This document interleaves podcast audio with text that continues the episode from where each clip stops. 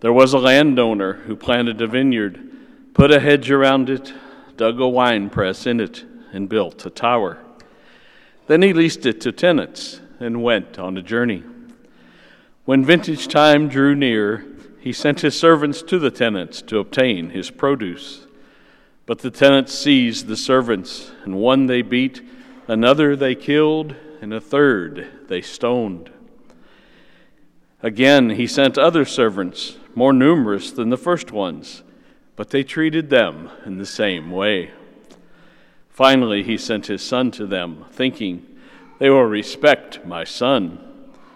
But when the tenants saw the son, they said to one another, This is the heir. Come, let us kill him and acquire his inheritance.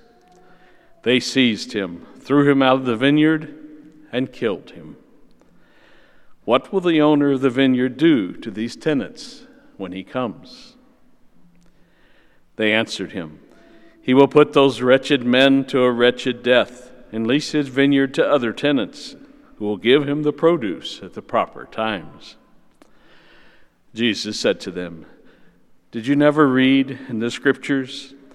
The stone that the builders rejected has become the cornerstone, and by the Lord has this been done and it is wonderful in our eyes.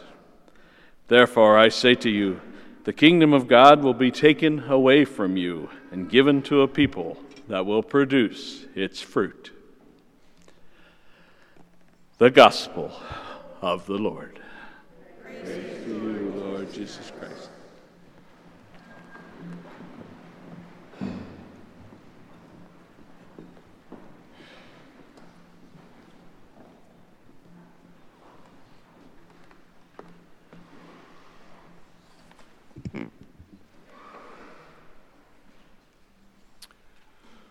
What else could God do? That is the question that Jesus is asking the chief priests and the elders of the people. After all, God set aside a chosen people. He released them from captivity in Egypt, He led them to the promised land, and He won them victories against their enemies. He cared for them, He loved them. He gave them His law for them to follow. What else could God do? The response was they began worshiping idols. They also responded by bloodshed and by persecution of the lowly. So God sent his prophets to warn them and call them back to his way. But they ignored the prophets.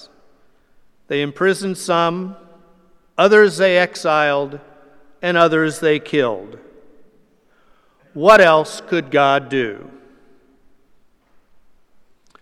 The image of the vineyard was a powerful one for the people of both Jesus's and Isaiah's time.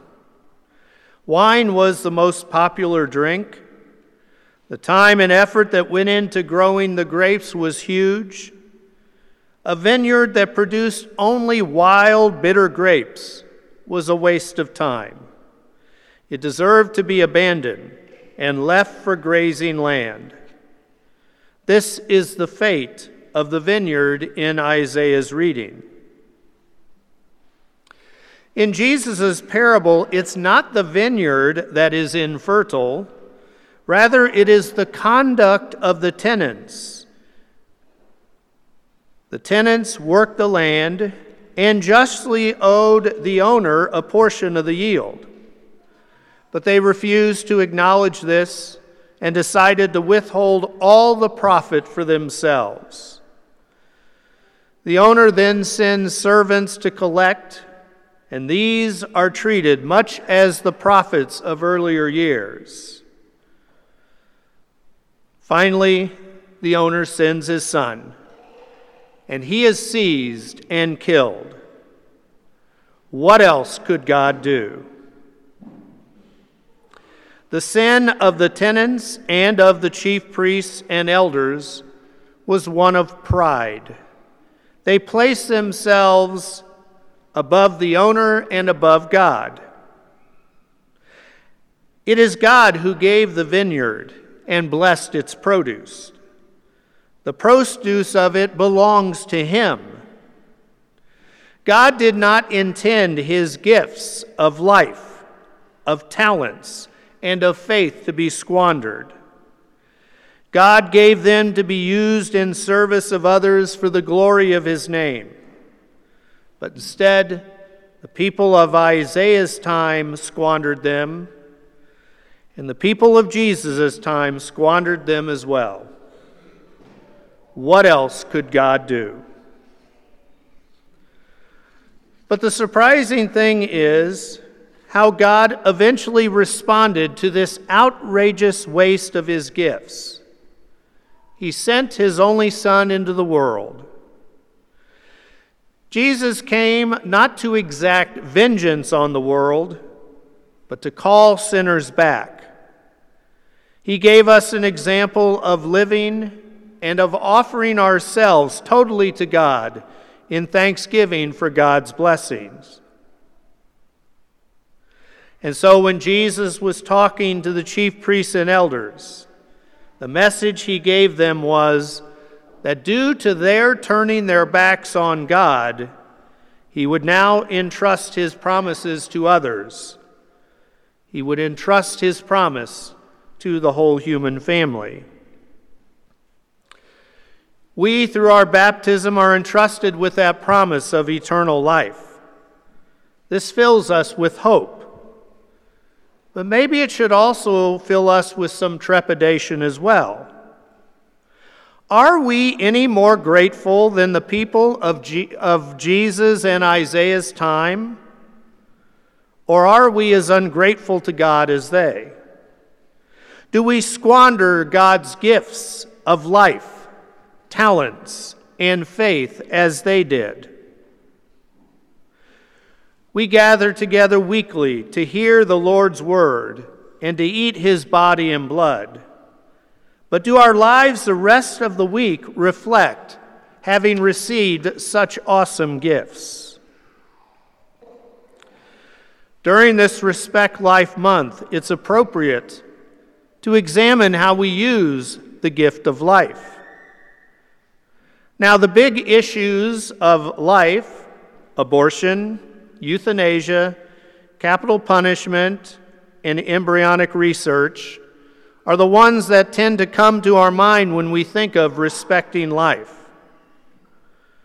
But yesterday we were faced with the terrorism in Israel that claimed over 300 people's lives. Thousands more were injured. This is also a disrespect of human life.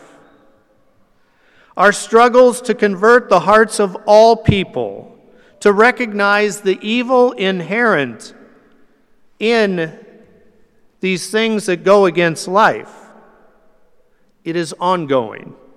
It will never stop. But do we live our lives witnessing to the world of the blessings of our gift of life? Or do we ignore women in crisis pregnancies, elderly people trapped in nursing homes?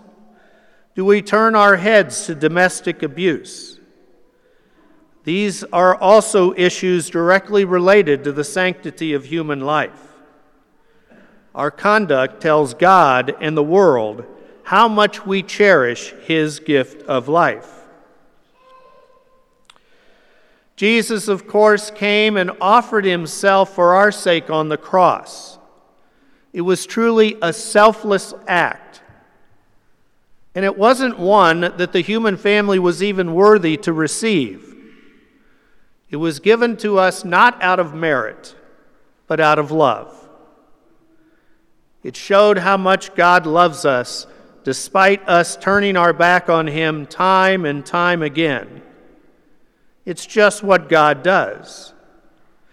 But then we are asked by our Lord, when we embrace His gift of life and love and mercy, we are then asked to share the love, the mercy, and the gifts He has given to us with our neighbor. After all, the appropriate use of all of his gifts glorify his name.